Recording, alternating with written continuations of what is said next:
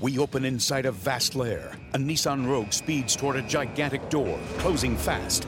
Our hero says, I know this seems like your typical narrow escape, but it's not. This is a Nissan sales event ad. The doors inch closer. Will she make it?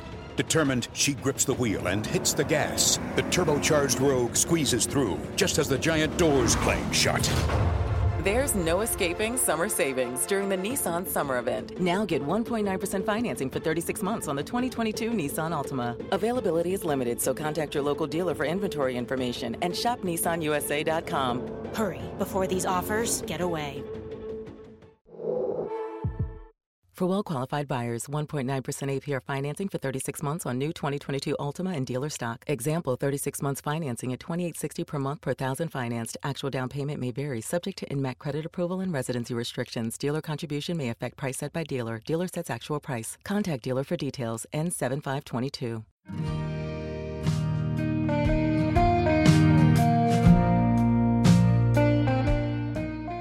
Eu diria que a minha primeira experiência ruim com, com psicólogo, por essa questão da, de ser pessoa trans, foi já na minha primeira uh, consulta em, com uma psicóloga em que eu falei sobre isso. Antes mesmo de assumir publicamente minha identidade de gênero, eu procurei uma psicóloga para poder conversar, organizar melhor as coisas na minha cabeça, até porque eu ainda não sabia muito bem o, o que eu estava sentindo, o que eu deveria fazer. Marquei consulta com uma psicóloga meu avô me deu carona até o consultório dela. Daí foi lá a primeira vez que eu falei para uma pessoa que eu era trans. E a reação da psicóloga foi basicamente me dizer: Meu Deus, você não pode me dizer isso. Imagina esse senhorzinho que veio trazer você aqui com tanto cuidado. O que, ele vai pensar? Como que ele vai se sentir quanto a isso? E eu fiquei assim, tipo, arrasada, porque era a primeira vez que eu estava tendo coragem de falar para alguém sobre a minha identidade de gênero e a reação foi tentar me, me colocar culpa, né?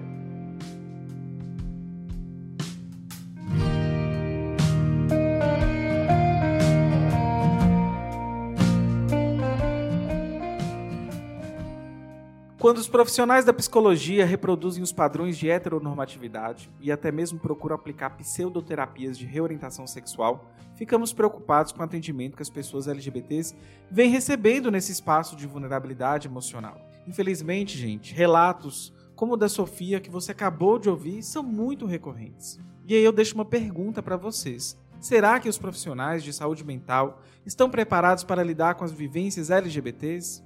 Outra pergunta importante que não pode deixar de ser feita: as instituições de ensino superior propõem uma grade curricular dos cursos de psicologia que forma profissionais aptos a lidar com as nossas questões?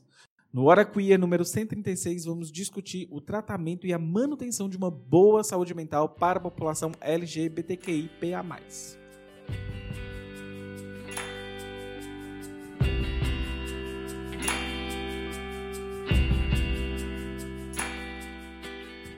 O Hora Queer tem oferta de cupons de desconto com a Veste Esquerda e com editoras parceiras, como Autonomia Literária, Nova Cultura, Baioneta e Boitempo. Basta usar o cupom Doutora Drag, tudo minúsculo, tudo junto.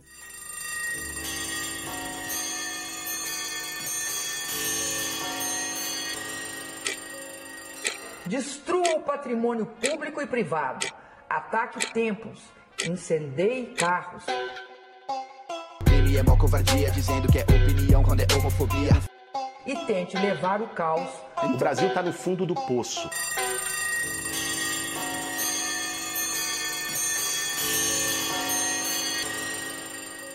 Antes de ir para a pauta, a gente tem dois recadinhos. Primeiro, todo o material citado pelos convidados e também o que utilizamos de pesquisa para essa pauta vai estar no post do episódio. E segundo, a gente teve alguns problemas de captação do áudio de um dos convidados, mas nada que impeça você de entender esse conteúdo maravilhoso.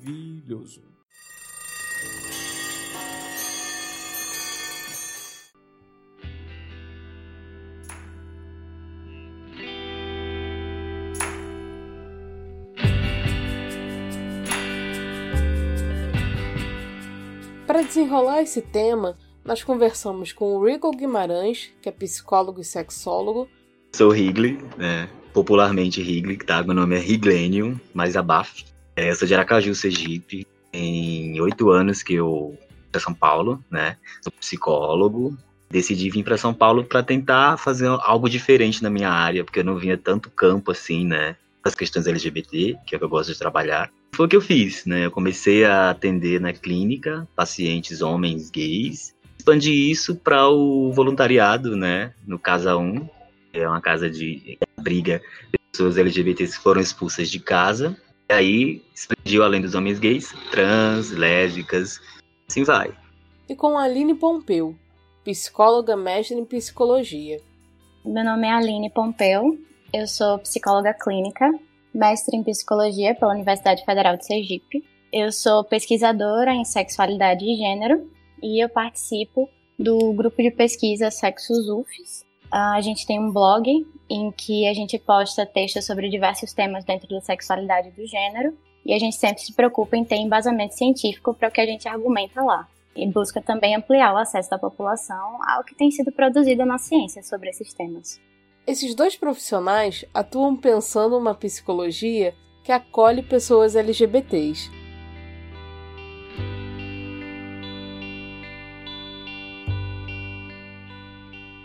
A psicologia tem como objetivo compreender a maneira como as pessoas agem, sentem e pensam sobre todos os aspectos da sua vida, seja na relação com o outro ou na relação consigo mesmo podemos dizer que a psicologia é interdisciplinar, explorando questões sociais, filosóficas e também biológicas. É importante entender que o papel do psicólogo é então ajudar o paciente a lidar melhor com as suas emoções, seus sentimentos e a relação com as outras pessoas. E o que acontece quando uma pessoa LGBT precisa desse atendimento e é recebido por um profissional que só reforça a heteronormatividade?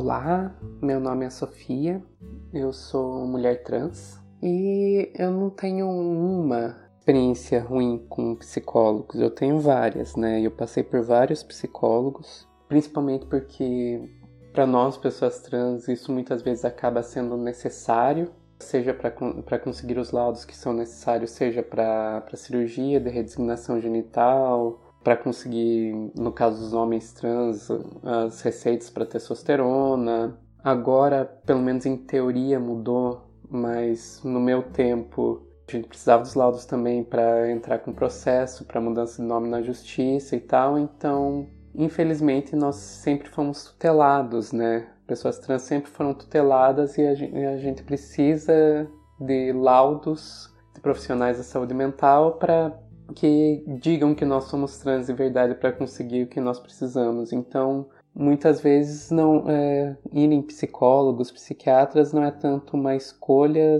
é, muitas vezes é uma obrigação e isso acaba nos deixando muito expostos a profissionais ruins que acabam atrapalhando muito mais do que ajudando, né? Na época ainda não tinha pessoas especializadas em tratamento para pessoas trans em Curitiba, que era a cidade que eu morava. O primeiro grupo especializado que tinha mais próximo era de Porto Alegre. Então eu comecei a fazer terapia nesse grupo. Eu viajava de Curitiba para Porto Alegre para ir nas sessões de terapia para ver se eu conseguia o bendito do laudo que eu precisava para ir em frente com o meu tratamento, né? As psicólogas que me tratavam lá, a primeira delas, já numa das primeiras sessões, já me falou com todas as letras que naquele grupo eles consideravam sim que a transexualidade era uma doença. Eles inclusive usavam a palavra transexualismo, né, não transexualidade, mas consideravam sim que era uma doença, uma doença incurável. Então, já que não tinha como curar, o melhor que podiam fazer era tentar nos fazer sentir mais confortáveis com a identidade de gênero que a gente queria ter. Então, uma visão totalmente patologizante que já colocava a nossa identidade como problema. Sinceramente, eu não sei se hoje ainda é assim que lidam com essa questão lá, mas há 10 anos atrás era. Eu lembro que eu era muito julgada pela minha aparência lá. Toda vez que eu ia para lá, eu acabava colocando roupas muito mais femininas do que as que eu realmente usava no meu dia a dia. A primeira coisa que uma das psicólogas fazia quando eu chegava para consulta era me olhar de cima embaixo, dos pés até a cabeça e voltar para ver como eu estava vestida e quando eu ia um pouco mais feminina, ela me elogiava e falava: "Ah, agora você está bem".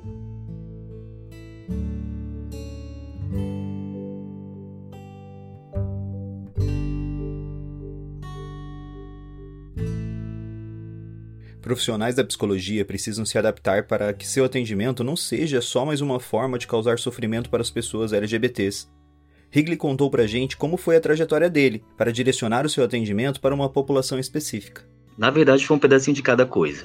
Passa pela minha história pessoal, todas a, as coisas que as gays passam na vida, digamos assim, e um pouquinho de bullying aqui, né, de falta de aceitação ali, todas essas coisas juntando cada pedacinho da minha história pessoal. E aí, a partir do momento que eu estava fazendo psicologia, que eu não entendia muito por que estava fazendo psicologia, mas eu gostava da área já, eu fui percebendo que eu me identificava muito né, com essa questão da sexualidade. E aí, na, à medida que eu fui estagiando, por exemplo, atendendo pessoas na clínica, atendendo algumas pessoas LGBT, eu fui vendo que existe uma lacuna que precisa ser preenchida nesse campo e que as referências que nós temos só na psicologia, mas em todas as áreas, assim, referências heteronormativas. Ou seja, né, eu acho que para trabalhar com o público LGBT, precisa de alguém que, ou de várias pessoas, né, mas eu vi a necessidade em mim, pessoal, assim, completar um pouquinho essa lacuna, de, de contribuir de alguma maneira para trazer um pouco mais de conforto para essas pessoas que já são abandonadas muitas vezes, sofrem bullying, oprimidas pela sociedade e tudo mais. Eu fui percebendo que quero trabalhar com isso de alguma forma. Eu acho importante, eu acho necessário, eu me identifico com a cultura cultura gay, com a cultura LGBT em si, sempre gostei muito das divas pop, né, como todo viado, com todos esses outros elementos de ah, da cultura leather também, eu sempre gostei muito. E ajudar as pessoas a se sentirem mais confortáveis com quem elas são, muito legal, é muito gratificante, é muito bom. É difícil, porque como eu falei, os referenciais são todos héteros, então as pessoas ficam muito presas a esse referencial hétero e vivem uma vida, mesmo sendo gays, tentando entrar nesse referencial. E aí, quando aparece um psicólogo abertamente né, LGBT, eles se sentem, pelo menos é o que eu sinto, né? Essa acolhida, de certa maneira. É como se eles vissem ali, putz, para ser um, um, um, cara gay, com a cultura gay, né? Com todos esses elementos que, que tem nessa cultura, e dá para acompanhar isso de uma forma que não seja vergonhosa, que não seja ruim, que não seja feia. Lógico, vão existir também aqueles que vão virar a cara, vão torcer, né? Vão entrar pelo, pela, pelo caminho da homofobia, que eu acho que é muito isso, né? A, gente, a sociedade é machista, a sociedade é homofóbica, então a gente é meio que criado para ser um pouco assim. Lidar com isso, lidar com a própria homofobia, muito difícil, e é justamente esse o meu embate na clínica, né? Ajudar esses homens, mulheres, né? Resolverem essas masculinidades tóxicas, machismo, essa homofobia velada.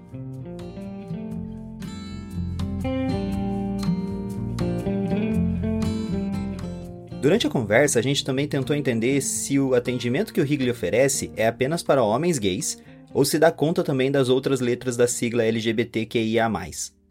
Então, esse é um grande dilema, mas o que, que eu acredito, o que eu vejo nisso? Às vezes vem umas críticas em relação a isso, mas o que, que eu percebo? Eu preciso fazer isso para que esses homens gays, que são a massa mais preconceituosa, pelo menos é como eu enxergo, lógico, os outros também, as outras letrinhas também têm seus dilemas, mas eu preciso chegar neles, falando com eles, a partir do diálogo deles. A conversa tem que ser uma conversa que toque, que tem elementos ali, que sejam semelhantes, né? Geralmente, homens gays têm essa coisa do corpo padrão e tudo mais. Então, eu uso artes desse tipo, elementos voltados para o pênis, o falo, né? Essas coisas todas. E no meio disso tudo, eu coloco ali conscientização trans, preconceito contra as mulheres. Eu acho que estão sempre colocando algum tema desse tipo, afeminados, colocando que respeito é necessário, é importante. Mas falando a linguagem deles, porque se eu chego, eu acho que polarizar fica muito difícil sentido de se chegar a impor respeita tudo, não vai dar certo.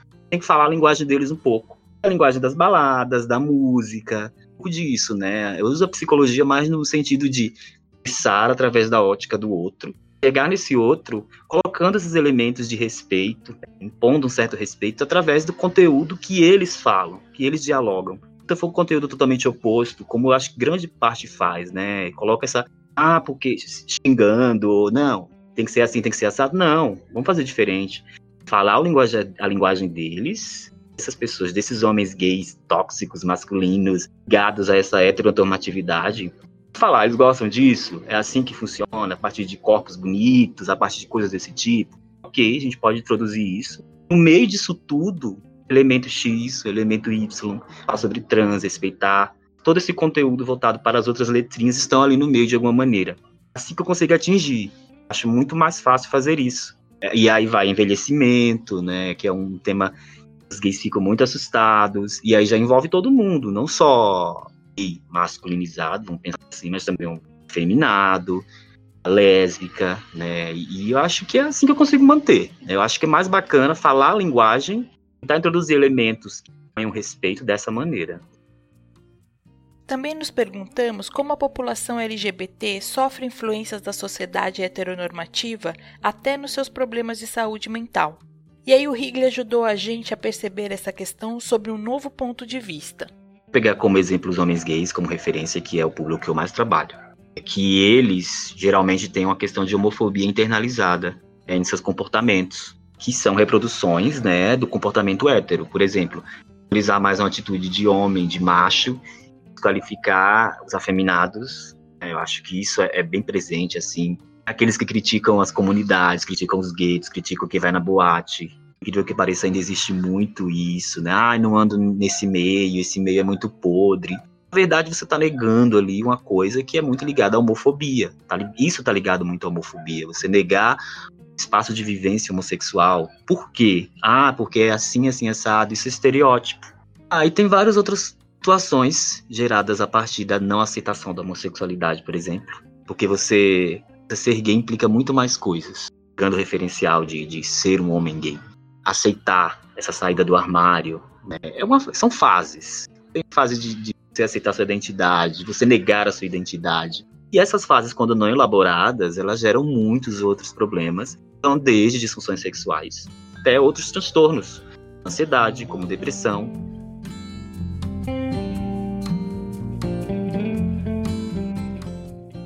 O Higley está terminando seu curso em sexologia. Aproveitamos para investigar como ele percebe a produção acadêmica voltada para LGBT nesta área.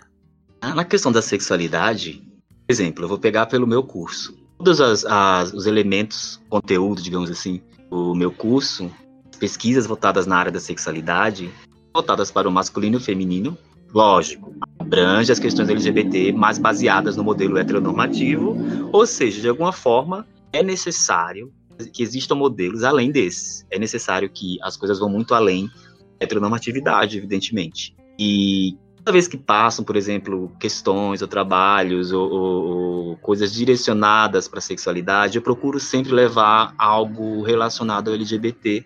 Faz parte da nossa sociedade, faz parte do universo. Tirar dessa sombra ainda. Apesar de ter ganhado muito destaque, né, apesar de ter direitos terem sido conquistados, falta muita coisa e ainda continua à margem, à margem da sociedade. É importante trazer à tona, que constitui o todo, o mundo não é só hétero, o mundo misturado. É importante para os LGBTs trazer essa, essa questão da autoestima, problemas de ereção, por exemplo, muitos homens têm, né, problemas de, de orgasmo, de ejaculação retrógrada, enfim, N questões, disfunções sexuais, são semelhantes ao hétero, mas têm suas particularidades. As vivências são diferentes. Mais uma vez, a questão do bullying é muito presente na vida da maioria de, de nós, e aquilo ali ficam marcas na, na vida da pessoa. Essas marcas lá na frente resultam em disfunções sexuais, em ansiedade, em depressão, em transtornos dos mais variados. Isso também acaba tendo o quê? Acaba codificando a questão que hétero tem uma vivência totalmente diferente. Pode até sofrer os bullying dele, mas nada comparado ao gay. É que acaba tendo essa, essa marca na vida, gerando esse destaque para ele ruim, né? Esse trauma ruim, destaque não, trauma ruim, e necessita de mais estudos, de mais pesquisas, de mais coisas na área para que essas pessoas sintam-se confortáveis e tenham uma melhor qualidade de vida. Es geht durch die Welt ein Geflüster.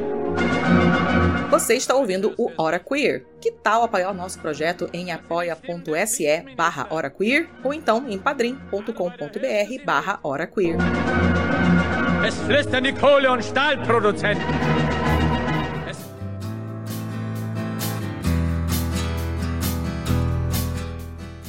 Continuando a tentar entender como as pesquisas em psicologia tratam pessoas LGBTs, foi que a gente conheceu a Aline Pompeu, que além de atender pessoas LGBTs, faz pesquisas sobre gênero e sexualidade. A Aline contou pra gente um pouco sobre sua pesquisa de mestrado, onde ela trabalhou com o conceito de abertura em mulheres lésbicas. É, a minha pesquisa de mestrado foi sobre abertura em mulheres lésbicas, né, no acesso e a influência dessa variável no acesso à saúde.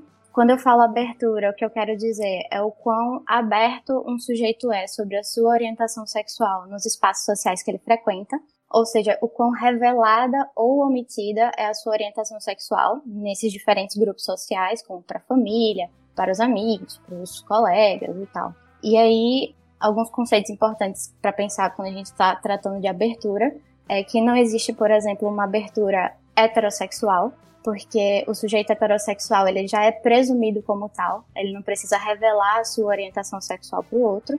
Já no caso de uma pessoa bissexual, por exemplo, ela pode precisar fazer muito mais esclarecimentos para revelar sua orientação sexual. Porque, por exemplo, se uma mulher bissexual estiver se relacionando com uma mulher, ela pode acabar sendo lida como lésbica, mesmo sendo bissexual. Se ela tiver com um homem, ela vai ser lida como heterossexual. Então, para bissexualidade, isso acaba é, exigindo um pouco mais de cautela, né? um pouco mais de esclarecimento.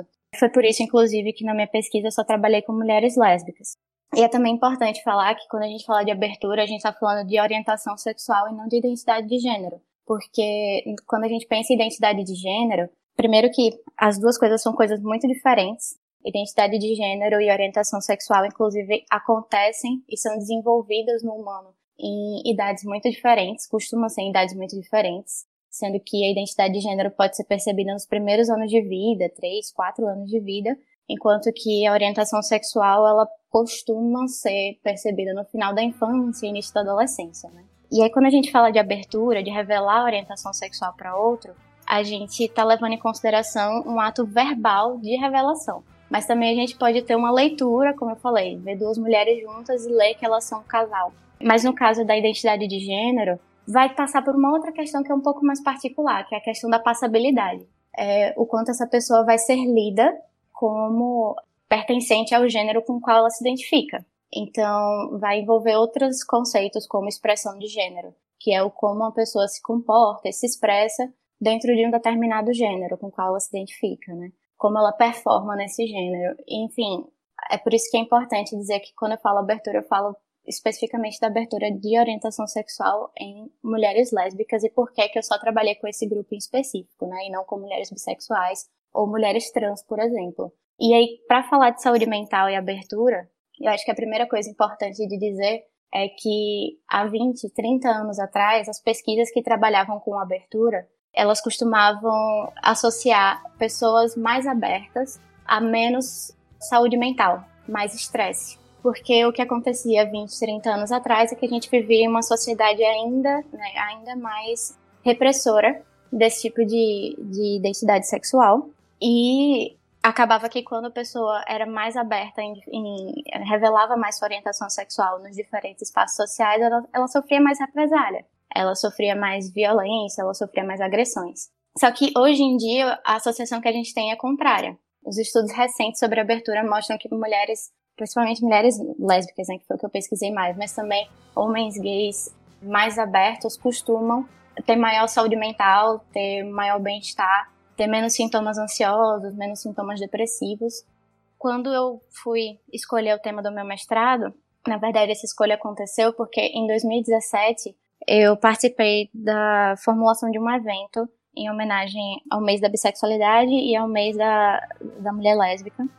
O nome do evento foi Fala Sapatão e foi basicamente uma roda de conversa que a gente fez com cerca de 40 mulheres. E nesse evento eu escutei relatos de diversas mulheres sobre problemas dentro da família, para revelar orientação para os familiares, o que acabava gerando uma certa solidão dentro de casa assim como é, revelar orientação sendo, por exemplo, professora e ensinando para crianças, e como revelar orientação no lugar de trabalho é complicado. E também no ambiente ginecológico, por exemplo, no atendimento de saúde em geral, mas particularmente no ginecológico, em que mulheres é, lésbicas ou bissexuais mesmo costumam ir para o ginecologista e não é perguntado para elas a sua orientação sexual e nem o comportamento sexual que elas têm, nem o gênero dos parceiros com que elas se relacionam, e elas acabam sendo presumidas como heterossexuais. E aí uh, acaba que essa mulher fica sendo invisibilizada nesse atendimento as instruções que são dadas para ela sobre uso de camisinha, preservativos, prevenção de todos os tipos são instruções que não condizem com a realidade dela, que não fazem sentido para ela. E mesmo quando elas revelam, né, diversas outras presunções são feitas em cima da identidade lésbica, como não gostar de penetração ou nunca ter feito penetração na vida, por isso não precisa de algum exame como o Papa Nicolau. Isso acaba fazendo com que diversas mulheres tenham experiências muito negativas, principalmente no ginecologista, mas também a outros médicos, inclusive psicólogos. Né? Embora na psicologia, de maneira geral, pelo que eu vi na minha pesquisa, a receptividade para minorias sexuais é muito maior, assim, em relação a outras áreas. E aí, para dizer realmente por que, que a abertura é importante para a saúde mental de mulheres lésbicas, assim como para mulheres bissexuais, ela é importante porque ela faz parte da construção da identidade dessa pessoa, né? Essa identidade sexual, ela faz parte da construção da identidade. Ela também coloca essa mulher dentro de um grupo que é vitimizado, um grupo de risco, e que não tem recebido atenção devida nos cuidados de saúde, nem em políticas públicas e nem na formação dos profissionais de saúde. E aí isso acaba fazendo com que essas mulheres apresentem níveis maiores de estresse, níveis grandes de ansiedade, depressão e até de homofobia internalizada também. Então, a, estudar sobre abertura e entender a importância de dar voz a esse grupo de mulheres para assumirem quem elas são para elas mesmas e para o mundo, né? Já deu para perceber que por trás de um atendimento tem todo um histórico de pesquisas e estudos que ajudaram a formar aquele profissional, né? Foi aí então, gente, que a Aline explicou pra gente sobre o que ela tem percebido na pesquisa e no ensino, mesmo com o avanço da onda conservadora que a gente tem vivenciado. Eu acho importante separar a academia em dois campos distintos, mas que têm uma relação muito forte, que é o campo da pesquisa e o campo da formação curricular. No campo da pesquisa, é possível sim dizer que existem avanços que vêm acontecendo, aconteceram e vêm acontecendo cada vez mais. Hoje se estuda amplamente diversidade sexual e de gênero. Existe muita gente muito competente na frente dessas pesquisas, não só no exterior, como também no Brasil. Embora ainda existam diversos temas que estão sendo subexplorados na ciência, como, por exemplo, a população bissexual, mas também por exemplo, a, a abertura, né, a revelação da orientação sexual, especificamente no Brasil, ela é muito pouco explorada, principalmente quando você só considera mulheres, e principalmente quando você só considera mulheres lésbicas, é muito difícil achar material sobre esse tema produzido por pessoas do Brasil ou que tenha sido publicado em português, porque acontece de publicar em, em inglês, em revistas que não vão ser acessadas por ninguém, né, não são acesso livre, e aí aquela informação fica lá contida e não, não produz. Mas assim, na parte da pesquisa eu ainda consigo ver um grande avanço acontecendo e mesmo com todo o, os empecilhos que têm acontecido recentemente, né, com relação à movimentação política no Brasil, esses avanços continuam a acontecer. Tem muita gente interessada nesses assuntos. Já no campo da formação curricular, eu acho que a história é bem diferente, assim dentro dos diversos cursos de psicologia, e aí eu estou falando da Universidade Federal de Sergipe, de outras universidades dentro de Sergipe. Estou falando também de universidades no Centro-Oeste, universidades no Sudeste e no Norte, que foram pessoas que eu entrei em contato para congressos e tal. Não é comum você encontrar uma matéria obrigatória em que sejam abordados os temas de diversidade sexual e de gênero ou mesmo matérias que pensem, por exemplo, em interseccionalidade, como o gênero se relaciona com raça, como se relaciona com renda e tal, que é um fator determinante para a saúde mental do indivíduo. E aí você pode entrar em contato com esses temas enquanto estudante de psicologia, se der a sorte de que alguém oferte uma matéria optativa com esses temas, ou através de um grupo de pesquisa, caso ele exista, ou por interesse próprio. Então, essa que eu acho que é uma grande questão, assim, a gente ainda não tem enraizado na formação curricular de psicologia esses assuntos que são extremamente importantes para pensar a saúde mental de uma pessoa. Como eu disse, né, os estudos eles têm avançado bastante, lógico, naquela frase que é um clichê, mas que é verdade, ainda temos muito que avançar, sempre, né, a gente sempre vai ter, porque conhecimento científico funciona assim mesmo. A gente ainda tem que avançar no Brasil nos estudos sobre abertura, a gente tem que avançar em estudos com população bissexual, a gente tem que fazer muito mais pesquisa quantitativa para trabalhar com a população trans no Brasil, porque a maioria dos estudos são qualitativos. São estudos super importantes, mas faz com que a gente não tenha uma real noção da população trans brasileira, e isso é essencial. E é claro que todos esses temas são temas que são influenciados, como eu comentei, pelo cenário político, né? Ainda mais no cenário que não dá valor à universidade pública e à pesquisa científica. Isso acaba sendo muito dificultado, mas o interesse existe e existe muito. E é isso que me dá um, um pingo de esperança, né? Esses temas estão sendo cada vez mais procurados por pessoas de diversas áreas. Como um exemplo, eu tive a chance de dar uma aula para uma turma ótima de alunos de diversas licenciaturas, e eu fui chamada para dar essa aula porque era uma demanda deles aprender sobre educação sexual eles quiseram, eles buscaram que alguém fosse lá ensinar para eles sobre educação sexual, já que tem tudo a ver com o contexto da formação deles. Então, eu percebo esses movimentos e eu acho que eles são muito positivos dentro da academia, né? apesar dessa onda conservadora que a gente tem vivido.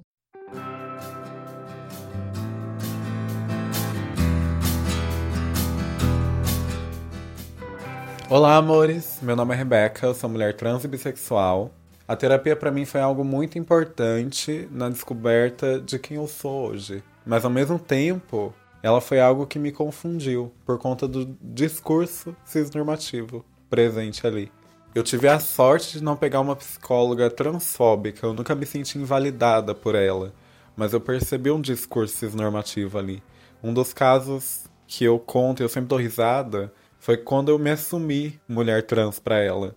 Ela olhou para minha cara e perguntou: Você é transgênico? Então, na hora eu me senti uma soja. Eu me senti um alimento geneticamente modificado. Eu não sabia o que fazer. Por mais óbvio que pareça, a gente nunca sabe o que fazer nessas horas. A gente nunca sabe como rebater. Contando agora, eu sei que o óbvio era eu falar o quê? Não, não é transgênico, é transgênero. Era só eu corrigir o termo. Mas a gente nunca sabe porque a gente não tá esperando isso. É como se alguém colocasse é, nosso corpo na parede, pressionasse ele ali e não conseguisse escapar. Esse é o maior problema da cisnormatividade nesses lugares. Porque não é um lugar que a gente está indo esperando um discurso cisnormativo, mas quando chega lá, a gente recebe um discurso cisnormativo.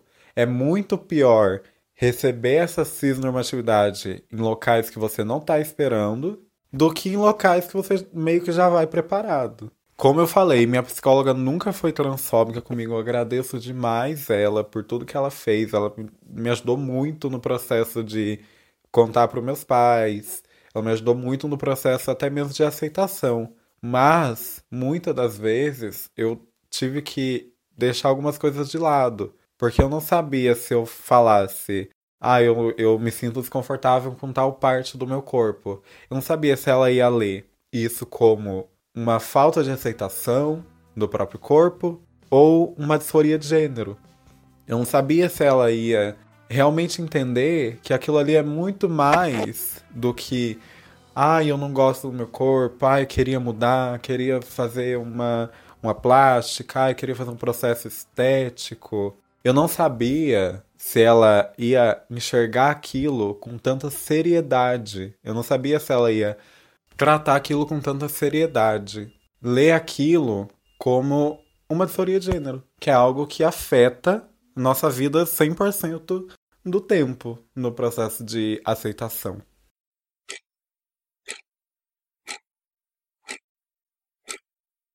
Nossos dois convidados comentaram a importância de aproximar a população de pesquisas realizadas pela psicologia. O Higley utiliza a linguagem em suas publicações no Instagram para se aproximar da comunidade gay e conseguir discutir temas que ainda são tabus.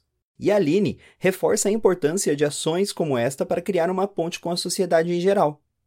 Eu reforçaria, por exemplo, a existência do, do blog dos sexos e de plataformas que, por exemplo, o Minutos Psíquicos do YouTube, que tentam trazer o conhecimento científico da psicologia de uma forma muito mais acessível. Às vezes eu percebo a população ficando muito distante né, dessa, dessas pesquisas, muito distante dessas descobertas. E o que a gente tem tentado fazer é deixar essa linha cada vez mais transparente, para que as pessoas possam se informar, principalmente profissionais da saúde, profissionais da educação, possam se, se informar sobre o que é que se pensa atualmente sobre a sexualidade, o que é que se pensa atualmente sobre o gênero e para onde a gente tem caminhado, porque isso facilita que a gente consiga argumentar com pessoas que tentem trazer barreiras para esses avanços, né? Que tentem trazer vieses mais conservadores, um olhar mais conservador para isso. Particularmente dentro da psicologia, a gente tem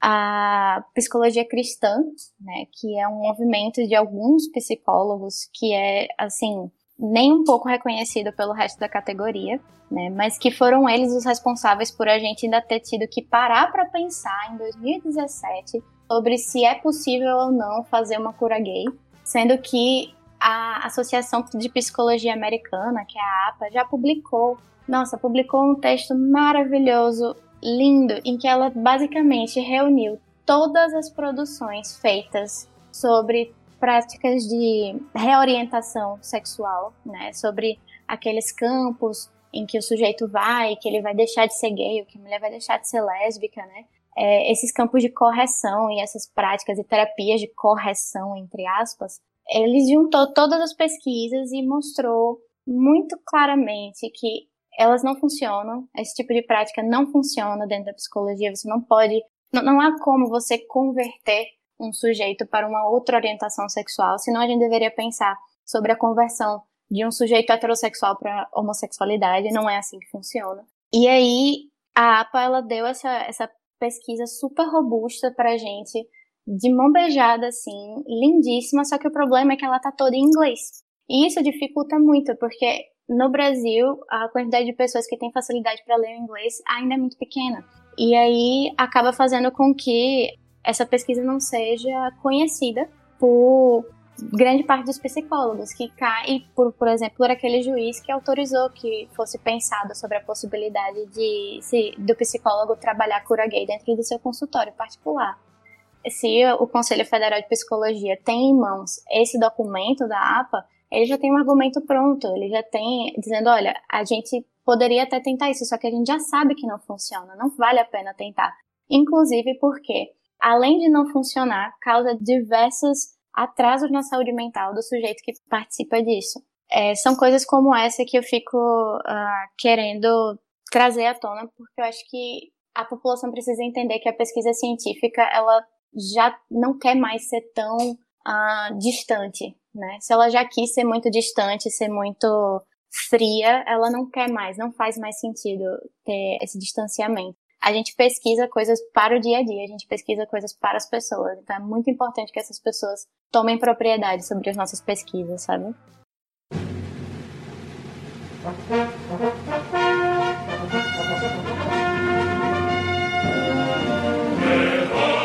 Você sabia que o podcast Hora Queer tem um spin-off chamado Doutora Drag? Então corre lá no YouTube e se inscreve também no canal youtube.com barra. Lembre-se de seguir arroba Dimitra Vulcana e Hora Queer em todas as redes.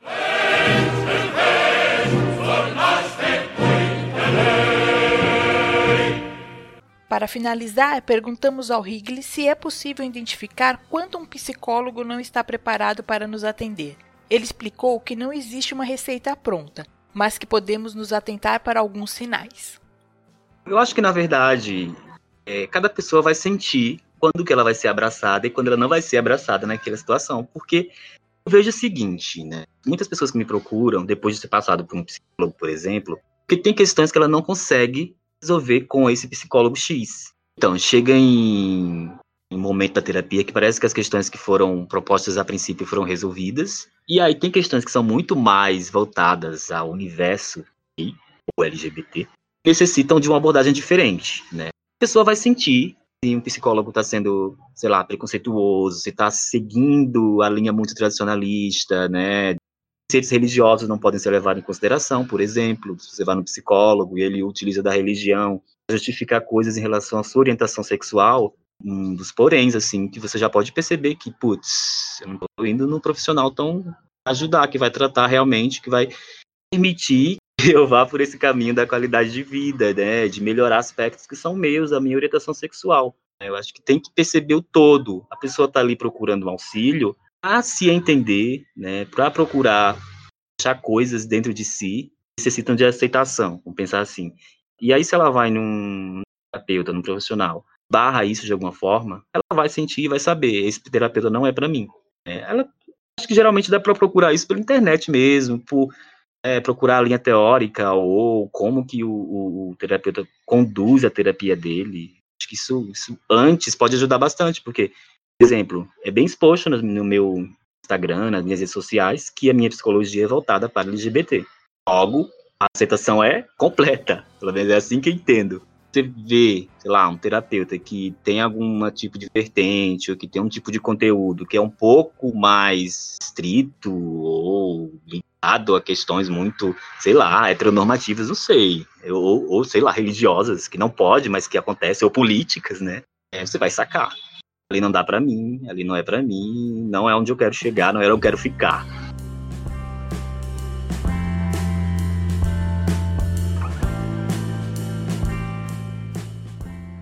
Seria muito bom que todos os profissionais, não só da psicologia, mas da saúde em geral, estivessem preparados para nos atender. Imagina que legal? Enquanto essa realidade que só pode ser possível a partir dos investimentos em políticas públicas, e enquanto isso também não chega, a gente vai ajudando a divulgar iniciativas positivas, valorizando a pesquisa acadêmica e exercitando boas práticas de saúde mental. Não deixe de conferir os links disponíveis no post e a gente te espera no próximo episódio.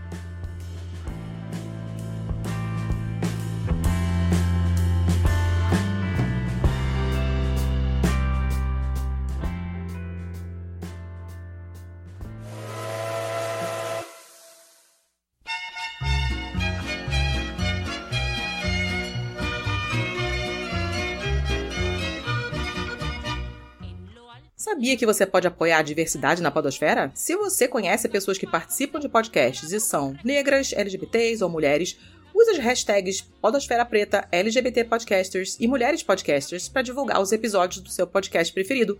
O Hora Queer apoia a diversidade na podosfera. Apoia você também. O Brasil está no fundo do poço.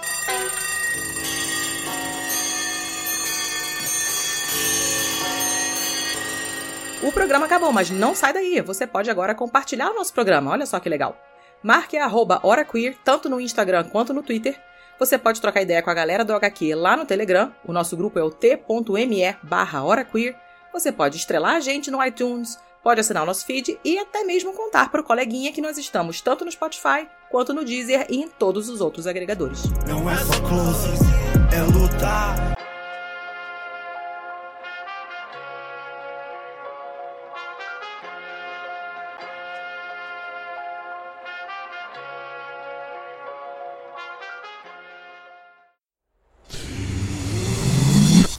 staff.